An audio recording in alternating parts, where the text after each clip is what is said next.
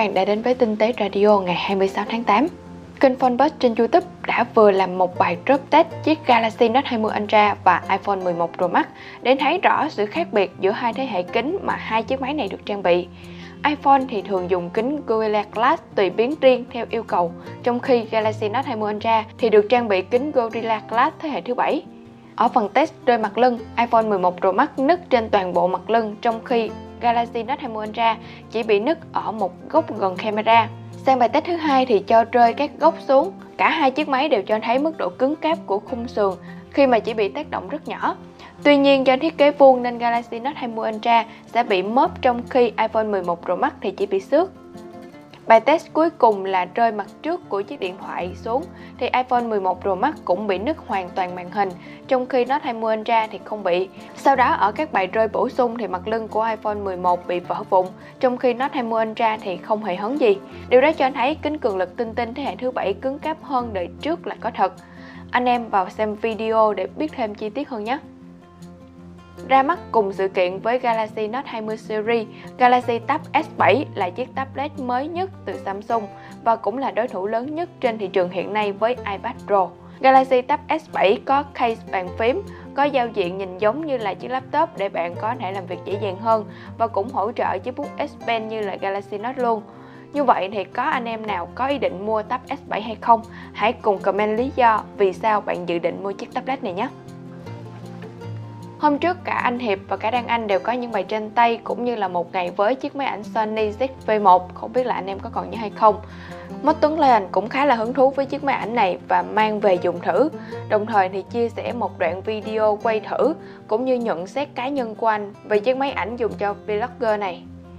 Trong đó thì có những cái đáng giá, đơn giản, tiện dụng cho người dùng phổ thông dễ dùng, một vài hướng dẫn cơ bản cho người dùng không quen dùng máy ảnh để quay và một vài nhận xét nữa. Nhắc một chút xíu về thông số thì máy được trang bị màn hình xoay lật bên hông như là Canon EOS RP được tích hợp sẵn filter ND, cảm biến lớn 1 inch với độ phân giải 20 megapixel Staxi Mode, ống kính với tiêu cự tương đương 24-70 mm với khẩu độ là f1.8 tới 2.8, có khả năng quay video 4K và trong video có những nhận xét cũng như là những chia sẻ của anh Tuấn các bạn vào đó để tham khảo cho chi tiết hơn nhé. Cách đây không lâu thì mình đã trên tay chiếc Realme C11 Và mới đây nữa thì mới Trí lại trên tay chiếc Realme C12 Nhanh thật sự C12 có thể xem như là một bản nâng cấp phần cứng của C11 với pin lớn hơn, RAM nhiều hơn, đồng thời làm lại mặt lưng theo hướng phong cách và ấn tượng hơn. Cảm giác đầu tiên khi mà cầm lên đó chính là nó sẽ hơi dày và to nhưng mà đậm tay. Độ dày cũng như cân nặng cũng là điểm dễ hiểu khi mà máy có viên pin tận 6000 mAh bên trong, kích thước màn hình là 6.5 inch và tỷ lệ là 29. Phần mặt lưng thì không nhám một cách đơn điệu như là Realme C11 mà được khắc những đường chạy song song mịn đều nhau. Từ đó khi mà cầm vào sẽ chắc tay, không bị bám vết vân tay. Bên trái là camera đặt thành cụm hình vuông với camera chính góc rộng bình thường, camera macro, camera đo chiều sâu. Về cơ bản thì camera không quá lòi lên, có thể là chính bản thân của chiếc máy này cũng khá là dày rồi. Cạnh bên dưới thì sẽ có cụm loa, micro và lỗ cắm micro USB. Đây có thể nói là một điểm mà mất trí và cả mình nữa không có thích trên chiếc máy này bởi vì nhìn nó khá là lạc hậu. Về cấu hình thì chúng ta sẽ có con chip MediaTek G35, RAM 3GB và máy chạy Android 10, giao diện Realme UI 1.0. Riêng với mod Đan Anh đã trên tay chiếc máy xay sinh tố cầm tay Clock and Lock gọn và nhẹ. Điểm tiện lợi của chiếc máy này đó chính là trọng lượng của nó chỉ 450g, dung tích 300ml.